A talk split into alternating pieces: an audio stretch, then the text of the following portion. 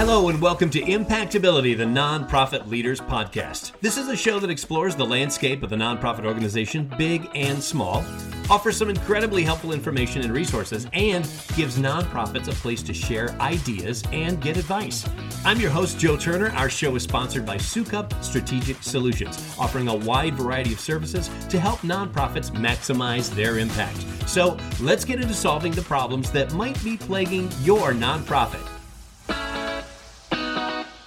Thanks for joining us today on Impactability. Good to have you with us. One of the most important parts of your organization, your mission, especially your fundraising efforts, is your story. Now, say for instance you operate a food pantry. So, what's your story? Well, we feed the hungry. And that would be true, but is that how you tell your story? Do you feed the hungry or do you provide nutritious meals for those who might otherwise go hungry tonight? See what I did there? I said the same thing, but in the second example, I told the story by painting a picture with words. The old saying goes, a picture is worth a thousand words, but if all you have is words, those thousand can have an amazing impact on your organization. So, how do you tell your story? Does your story evoke emotion? Does it make your donors know that they are supporting an amazing cause? Do your words invite new donors to be part of your journey? I mean, who's in charge of this? And is it always consistent? There's so many things that go into your story. And that's why we've got an awesome storyteller with us today. Pon Angara is principal and creative director at Barkada Circle, which is a Chicago based studio whose mission is to improve the human condition by perfecting the storytelling process. And I just love that. Now, Pon has served as nonprofit SIG director for the American Marketing Association, marketing SIG chair for the Association Forum, and program chair for the Chicago area chapter of the Grant Professionals Association. He has a BS in Engineering Management, BFA Industrial Design, and BFA Communication Design from the University of Illinois at Chicago, which, of course, is where we find him, the beautiful Windy City. Pon, it is great to have you as our guest today on Impactability. Hi, Joe. It's great to be with you today, and thanks for this opportunity. It's our pleasure. Thank you. Now, when we talked to you and I earlier, I was so grateful to find you and have you talk to our audience about storytelling because I'm a writer, so it's kind of in my blood, and it sometimes boils down to how well we communicate our story to the public especially when we're trying to spread the word about our mission and when we're raising our funds. Don't you agree? Absolutely, Joe. Stories have been with us for thousands of years, since the beginning of written history. And people have relied on storytelling to make sure generations that come after can remember their heritage. Mm-hmm. In the same way, nonprofits can rely on stories to make themselves memorable to the public. If we're trying to write our story, what are some of the questions we need to be asking ourselves? So, Joe, as an organization with a mission, there are three most important questions to ask. Number one, who am I telling the story to? Is it someone who has never heard about my nonprofit? Is it a group of parents whose kids belong to the school I'm doing work for? Are they leaders of corporations looking to give back to the community? So these are specific questions that ask about who am I telling the story to? Secondly, why should the story matter to this audience? Does the mission align with their values and aspirations? Does the mission directly affect any aspect of their lives or the lives of the people that they care about? And the third is what do I want them to do after they hear my story? Do I want them to donate to the cause? Am I seeking volunteers for my fundraising event? Will this potentially send us maybe good candidates for our board of directors? See, Joe, we get better results from our communication efforts if we have specific goals and objectives behind our storytelling. Yeah. Here's the thing I'm thinking if I'm a nonprofit listening right now, we know our story. Easy enough. But sometimes it's kind of hard to put into words that will be compelling enough to break through. Give us some advice. How can we break through? I love your question. How, how do you break through? It's always good to start from something that's simple and familiar, but specific. Mm-hmm. When we immerse ourselves in a book, you know, we stay up for more than half the night reading chapter after chapter. What keeps us from putting it down? What keeps us from sleeping, you know, and, and putting our, our head to the pillow? the answer to that, most of the time we all agree on, ends up being that the author's skillful and creative use of words transport us to the world of the characters in the book. These words, they describe in very specific detail, specific terms, what the characters are seeing, what they're, you know, what they're hearing, what they're feeling, what they're tasting, and in, even what they're smelling. So, as the reader, our sensory response to these words engages our imagination. It helps us to experience what the people in the stories are experiencing also, and it triggers our emotions. That's the key word. It triggers our emotions, which makes a story even more compelling. And it also helps build relationships too, correct? Absolutely. Definitely. It helps build relationships. So I'm going to get a little bit on the scientific uh, uh, side of, of storytelling. So the human brain is naturally wired to receive stories and to sh- and also share stories. And this has been proven time and again by scientific studies. And that means that when we listen to someone tell a story, we cannot help but share our own. And this leads to a conversation that helps us to find common ground based on shared experiences which then in turn helps people to get to know each other a little bit better. And the more we share, the better we understand each other.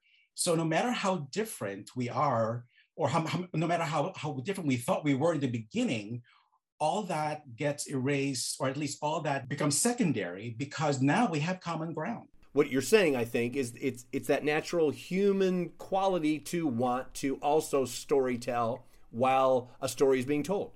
Exactly. So what happens is that stories, when we listen to them, when we hear them, it taps into our own storytelling bank, and, and the natural response is to share that. Um, so you know, it's, it's so it, it's it's already natural in the way we say things, we we we uh, talk to people. So why not leverage that? It's so it's so simple but so powerful at the same time. We're talking to Pon Angara about storytelling and how storytelling will definitely, and I'm not going to say may, but will definitely help your nonprofit as we dig deeper into this. So, again, Pon, thank you for being with us. Now, how do we incorporate video into our storytelling? Because at the beginning, I said the old saying, a picture's worth a thousand words, but a thousand words without pictures can be mighty as well. So now, if I incorporate video, as a lot of people are doing, especially in social media today, I can tell a story without one word, can't I? Exactly. Exactly. So, you know, as you know, Joe's video is the most popular, maybe one of the most popular, if not the most popular media uh, format today, especially in social media. Um, video is a versatile medium and it can be easily shared and it can contain layers of content including words on the screen, live action, uh, music, motion, other effects. You know, we're, we're at the heels of the Oscar Awards. And of course, you know, as you know, storytelling in Hollywood, uh, that's that's big. You know, we, it's it's basically a professional community of storytellers, and there's so much we can learn from that. Now, knowing what we can do with video, and the more that we can appeal to the senses of the viewer, and so the greater the impression that we can make. And the story comes alive, you know, it's more compelling and it stays longer in their consciousness to be memorable because of all the sounds and the words and of course the visuals that uh, that have that have reached their, their their their brain and their consciousness that have tapped into their own experiences now i do caution people by saying that like any other communication tool video should be just that a tool. We must keep in mind that our message must always be based on the three pillars of storytelling that I had, you know, mentioned in earlier part of the program. Who is the audience? Why should they care? And what is the call to action? Now, if the video doesn't provide the answer to any of these questions, then the video really doesn't serve its true purpose. And we want everyone to write those three questions down, don't we? yes, we do. Very important. I'm going to switch gears on you a little bit because I'm thinking about, again, applying this to nonprofits. And if we have our story straight, we have a good story, that story's telling has to start, I mean, from the top down. Everyone's got to be on the same page, correct? Yes, indeed. Yes, indeed. So, as an organization with a mission, good storytelling has to be supported, or better yet, initiated by the leadership. The leadership sets the tone. So, these are the managers, the uh, people in the C suite, you know, the, the executive director, all of that. They set the tone for how the staff works with a shared consciousness of their mission through the stories that they share internally. So let's start with that internally. They have to be sharing those stories as well. Now, they also set the tone, the leadership also sets the tone for how the nonprofit does outreach and communicates the mission to the public. Now, as nonprofits, we, we all rely on our communities for support and to spread our message. And so our leaders have that sacred responsibility to be stewards of that message. How can the power of story affect organizational development? Yeah, so um, so so now we're looking at the bigger picture, right? So for right. nonprofits who are actively practicing storytelling to be part of their culture, let's start with that. Sharing stories can be an effective catalyst for improving different aspects of the organization. So let me just um, illustrate that for for more specifically. So I already mentioned how storytelling helps people to find common ground and to understand each other better. Now, this can translate to better working relationships, especially between the, the leaders and their staff. Very critical. Additionally, when shared on a regular basis, stories can also help people in an organization see patterns in how things are working or not working they can start to see gaps in services maybe or gaps in the operation that needs to be addressed that they otherwise would not see or detect or realize from just the day-to-day operations. So therefore i have to argue that organizational stories can be an essential source for developing and improving multiple aspects of a nonprofit on so many levels. I'll tell you, Pon, no kidding. Out of all the podcasts I've been doing, that was the best question and answer that I've done yet. I tell you, that was really. I mean, you were so dead on with that. I mean, it's just it's scary, but you're absolutely right. I and I want everyone listening. I want you to back up the podcast a few minutes and and re-listen to that because I think you just you totally nailed it. Very very well said. We're speaking with Pon Angara about the power of story and the difference that it can make for your nonprofit. We're going to pause for a quick break. And when we come back, we're going to talk more about how you can develop a litmus test for your storytelling. How is your story doing? How is your storytelling right now? Are there some key words that can elevate your story? How do we get our perfectly crafted story out to the masses? That's going to be the bonus question. You're listening to Impactability, the Nonprofit Leaders Podcast. I'm Joe Turner. We'll be right back. Sometimes there's just not enough hours in the day to get the work at your nonprofit done. Sukup Strategic Solutions can help. We handle all kinds of projects, especially the ones you can't seem to get to fundraising, marketing, grant writing, communications, and more. With Sukup Strategic Solutions, you'll have a team of nonprofit professionals working for you. You'll have more hands on deck, reduce overhead, and increase efficiency. For a free consultation on how we can help lighten the load at your nonprofit, visit SukupStrategicSolutions.com. Maximize your impact with Sukup Strategic Solutions. Welcome back to Impactability, the Nonprofit Leaders Podcast. I'm your host, Joe Turner, and coming up in just a few, another edition of the Coach's Corner. Stay tuned for that. Right now, we're speaking with our guest, Pon Angara, about the art of storytelling and the difference it can make for your organization. Now, at the beginning of the podcast, I mentioned your academic career, and, and before we go any further, Pon, I, and I really, really like you. I've, I've grown to like you in just the couple times we've met. How does a guy with a BA in engineering management become a storyteller? Joe, that's a long story. I don't think we have enough time for that. But anyway, I'll, I'll do my best. I'll do my best to tell a, a story that's short and sweet. What's your story? What's my story? So, um, no, it's interesting because when people learn that about me, that I have this engineering management thing, you know, that that's tied to you know my credentials, so they they do wonder the same thing. Now, engineering management helped me to develop an analytical mind to be able to apply you know the essential principles of good problem solving. So let's start with that. It's all about problem solving. Now Through my work with nonprofits in the past, I don't know, 17 years now, if I'm doing the math right, um, I've realized that people who work in nonprofits do problem solving several times a day, every day. They're somehow engineers in their own right as well, but they deal with people, not machines, but people. There's always a story to every problem, and the best way to understand the problem is to lay it out in a story. Talking about you know the structure of writing a story that your teacher probably had taught you in English lit it includes, just to give you a, just, just to give our audience just a quick review of, uh, of writing, it includes the beginning, the middle, conflict or a challenge. There's the climax, and then it ends with a resolution. Now, the problem that we are trying to solve in a professional uh, you know, settings day in and day out is the actual challenge that we need to overcome in the story. Just like what we see in the movies or in TV, right?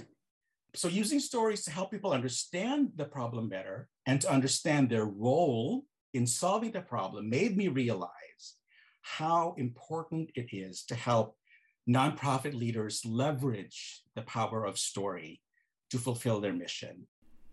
What kind of I don't know fact finding do you do in order to to get a feel for their mission and write the story correctly for them? What what are the secrets? So, Joe, it's important to know, um, you know, let's start with the essentials, um, you know, starting with the history of the nonprofit. Uh, who founded the organization and why? Why did they start the nonprofit? What was the need or the gap that they saw in the community that had to be addressed? And, um, you know, to whom does this mission matter the most? So those are the, you know, three questions that I always start with. It's also important to find out what their short term and their long term objectives are so that if you put that next to the story, it can also somehow speak to the um, how we can convey hope and a vision for the future. So there's also a timeline that we also need to address to this so that in doing this work, this is what we can achieve and hope to achieve in a certain amount of time. So it's a great way to clue people in for building relationships that they can have with your nonprofit for the long term. Once again, we need to establish the three main pillars of the story the intended audience, why they should care, and what they can do. So I, I keep going back to those three pillars. So the three pillars are saying it all, so that, that's fine. Let's suppose that a nonprofit that's listening realizes that they need to do some work. They maybe they don't have a good story to tell. Maybe it's, you know, for them it's just ask letters and appeals and they need to know that it's a lot more than that, isn't it? That's right, Joe. Uh, you know, since we have to start with who our audience is, and for most nonprofits, their audience is most likely made up of people who can be grouped or segmented uh, according to a variety of demographics. You know, they're they're not just one type of person. You know, they're a variety of people from different backgrounds, different cultures. So the nonprofit will need to determine the most compelling message for each audience segment. So we're to getting into really specifics here. It can also involve uh, figuring out who should tell the story uh, or you know whose voice will resonate with that particular audience. Hopefully, it's someone who the audience already trusts or cares about, or maybe someone who appropriately represents the group of people who matter to them, because representation is very important. All this means that it's necessary for the story to be told from multiple perspectives based on who is telling the story and for whom and what message is being told. And let's be honest with each other consistency is key. Absolutely. Consistency all that has to point back to not just the mission but also this cohesive message that is multifaceted but still cohesive there are some nonprofits listening probably they're thinking okay we're not doing a great job with our storytelling. So where do they start? I mean what what should they work on first? I suggest reach out to the people who need to hear their story. Have a conversation with them, ask them what matters to them and what do they value, and why do they care about certain causes. and how they support that mission. How some of them already donate to certain uh, causes, and why? Why do they support that mission? Really get to know them. And so, with this knowledge and understanding, you know, the right message will more easily present itself to us as a nonprofit. And the great bonus to that is that you've already started to build a relationship with, with them because you've started to have a conversation with them. And that is golden. So, what you're saying is they, in essence, are going to give you the story. Exactly. Without even them knowing it, because they're, you know, asking questions. That, that's another important thing to also keep in mind is that building relationships starts with being curious about the person in front of you, asking them questions. And most of the time, those questions, especially if they're open ended, will lead to them telling their story.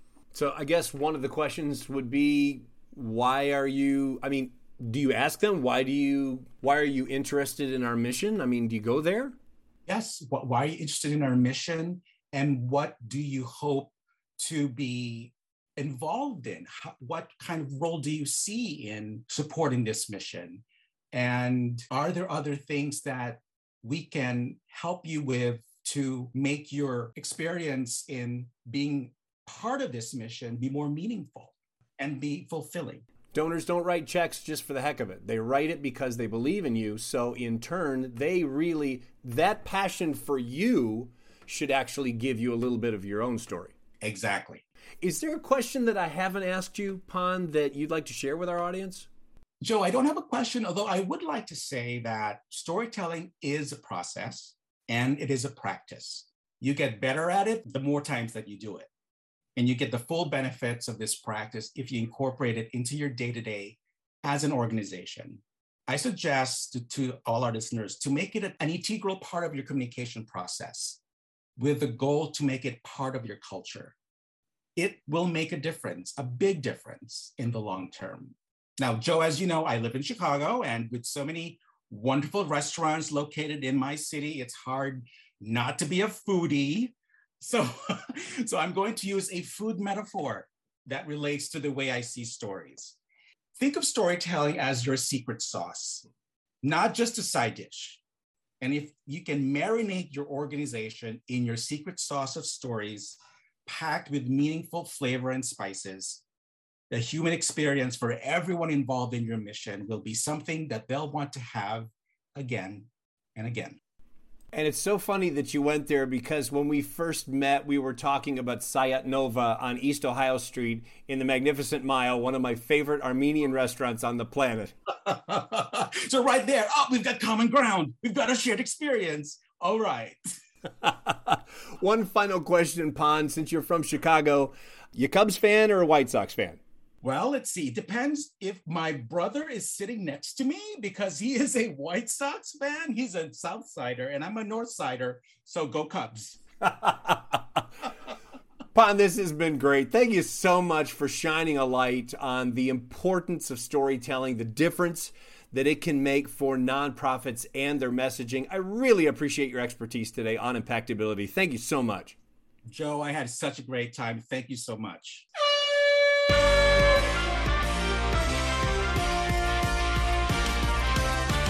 Time now for another edition of Coach's Corner, where we take your questions and we ask our impact coaches for their answers. And the questions can be about anything. Maybe you just need another piece of advice. Maybe you've got a differing opinion in the office. You want to share it with us. Whatever that might be, send us your questions. Impact coaches at impactability.net. We got a great question today. Our impact coach is Cheryl Sukup, the president of Sukup Strategic Solutions. Cheryl, great question. Here it goes. We want to apply for a government grant and want to make sure we're ready.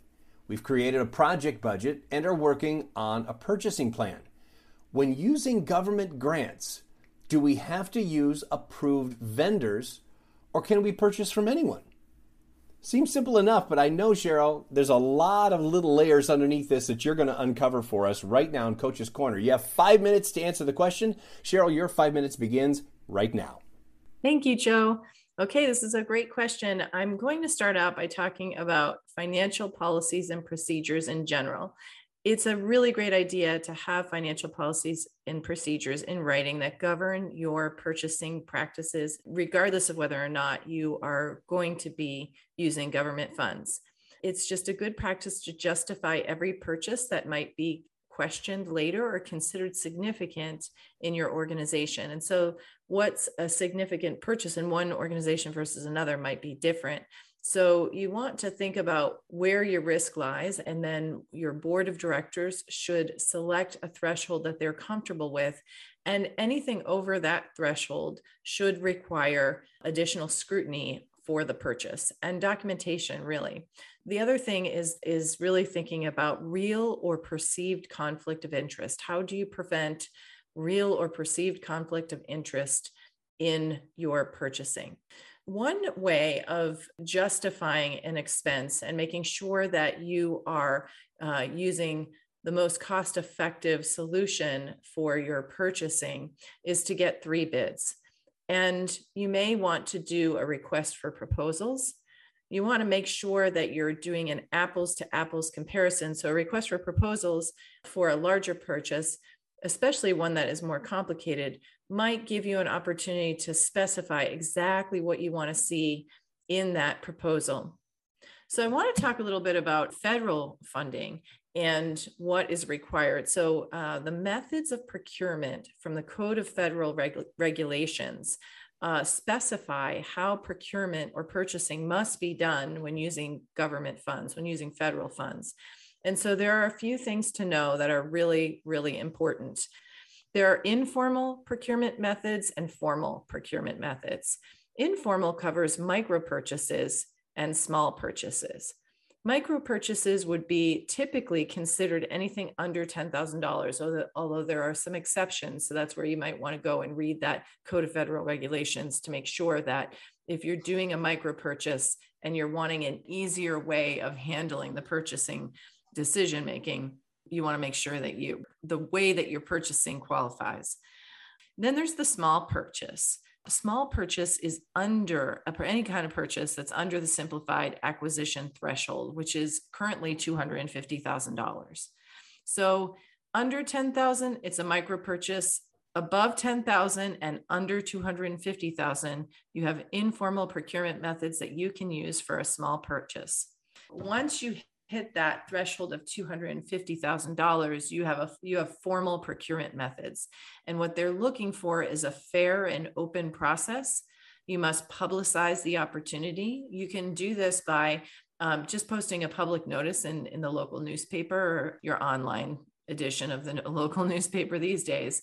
In some cases, you can use a less formal process of receiving proposals instead of sealed bids if sealed bids are not appropriate for some reason. When evaluating bids, you want to select the lowest responsive bidder as well as the lowest responsible bidder. And that means selecting the bidder who has complied with all of the bid requirements that you have put out, uh, typically through your request for proposals.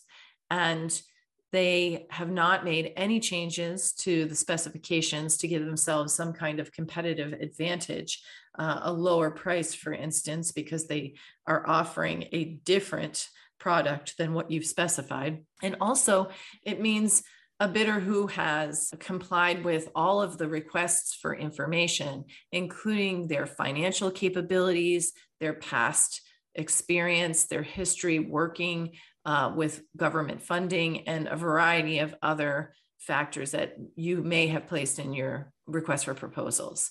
So the lowest responsive and lowest, lowest responsible bidder would be sometimes not the lowest bidder you know you might get a price that is lower than others but you can disqualify because they don't have the required experience or they didn't submit all the required documents. So if you're going to be spending a large amount of money whether it's donors money or it's the government's money it's really important to be very very cautious and careful um, in the process of purchasing so that you're selecting the best possible services for the dollars that your donors or a grantor has provided for you to do so. One more thing if you're receiving funding from a local or a state grant, their rules may be different than the federal rules. They may even be more restrictive. So if your federal funding is coming through a local government or state government, then you have to check both the federal requirements as well as the local or state requirements. that can be kind of confusing. The best thing to do is to read all the requirements, compare those to what your regular practices are, make sure that your practices are documented in writing. And everything that you do, make sure that you document it. So if anyone ever asks or questions in any way the purchasing decisions that you've made, you have all the documentation to back it up. Excellent advice, Cheryl. We appreciate it every time you're on Coach's Corner. Thank you so much for being with us today. Thank you, Joe. If you've got a question for Coach's Corner, we want to hear from you. Email them to us at impactcoaches at impactability.net. Again, that's impactcoaches at impactability.net. And if you want to reach me, my email address is joe.turner at impactability.net. If you enjoyed today's episode, be sure to subscribe to the show in your favorite podcast app, and that way you'll get new episodes downloaded just as soon as they come out. Also, please give us a review or a rating so that your peers in the nonprofit industry can find us as well. I'm Joe Turner. Thanks for listening, and thank you for all you do to make the world a better place through your nonprofit.